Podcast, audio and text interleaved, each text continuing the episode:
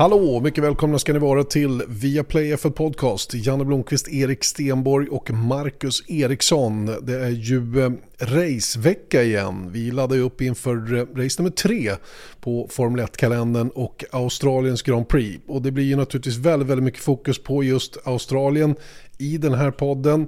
Eh, där vi är tillbaka i Albert Park eh, i Melbourne då för första gången sedan 2019. Eh, hela cirkusen var ju där även 2020 men fick ju vända i dörren så att säga då när covidutbrottet kom. Eh, vidare i den här podden så kommer vi eh, naturligtvis också prata om att det blir ytterligare ett race i USA, eh, nämligen i Las Vegas. Eh, och det här är lite spännande ju. Och varför är man så angelägen om att köra i USA? Erik Stenborg har siffrorna som eh, pekar mot anledningen till att det är viktigt för Liberty att finnas i just USA. Eh, Marcus Eriksson får prata lite grann om Long Beach också där de kör sitt nästkommande race kommande helg. Så det blir spännande att se. Han har en liten oplockad gås Normally, being a little extra might be a bit much, but not when it comes to healthcare. That's why United Healthcare's Health Protector Guard fixed indemnity insurance plans, underwritten by Golden Rule Insurance Company, supplement your primary plan so you manage out of pocket costs. Learn more at uh1.com. Ryan Reynolds here from Mint Mobile. With the price of just about everything going up during inflation, we thought we'd bring our prices down. So to help us, we brought in a reverse auctioneer, which is apparently a thing. Mint Mobile unlimited premium wireless. Ready to get 30, 30, bit to get 30, bit to get 20, 20, 20, bit to get 20, 20, bit to get 15, 15, 15, 15 just 15 bucks a month. So, Give it a try at mintmobile.com/switch. slash $45 up front for 3 months plus taxes and fees. Promo rate for new customers for limited time. Unlimited more than 40 gigabytes per month slows. Full terms at mintmobile.com. Med just det, den banan då där det inte har gått något vidare hittills i Indycar-karriären. Men det Marcus Eriksson också levererar i den här podden det är ju hans, eh, som jag uppfattar det, väldigt, väldigt omtyckta track notes. Det här eh, i banan i Albert Park var ju där han debuterade i Formel 1. Och han har ganska noggranna anteckningar från hur man ska ta sig an just den här banan. Eh, här ett smakprov på de här noteringarna, eller hans track notes från just Albert Park i Melbourne.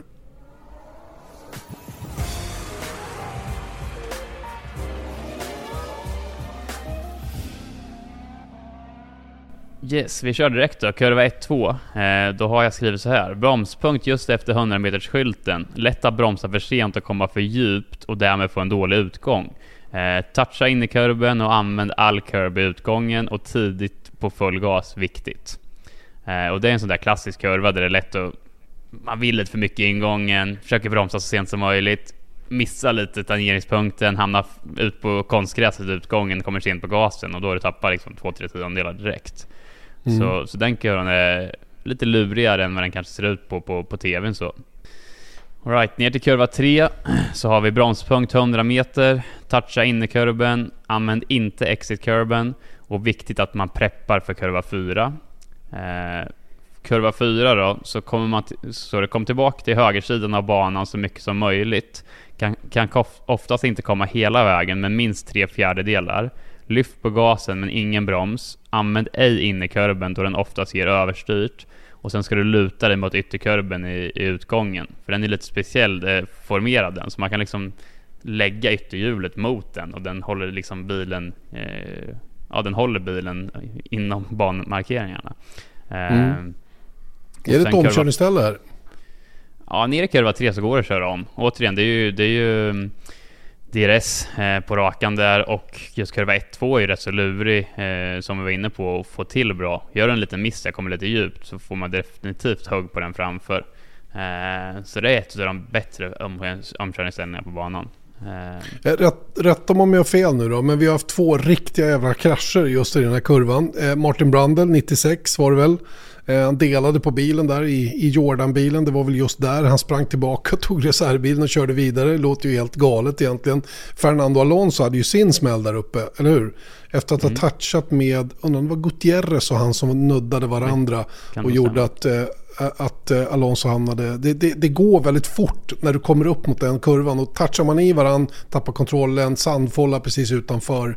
Det får stora konsekvenser.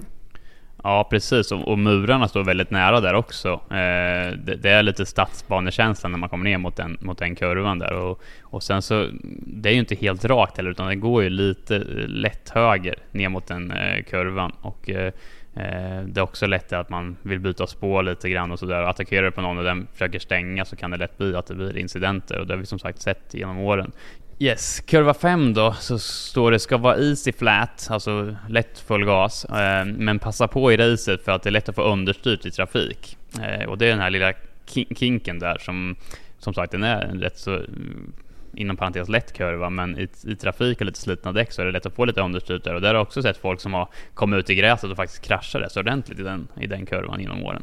Marcus Eriksson där alltså. Hela den här redogörelsen för varvet runt banan i Albert Park hör du då på vår podd. Hela podden som du hittar hos Podme. Eh, via Play F1 Podcast tillbaka om en vecka igen. Har det gått så länge. Hej då!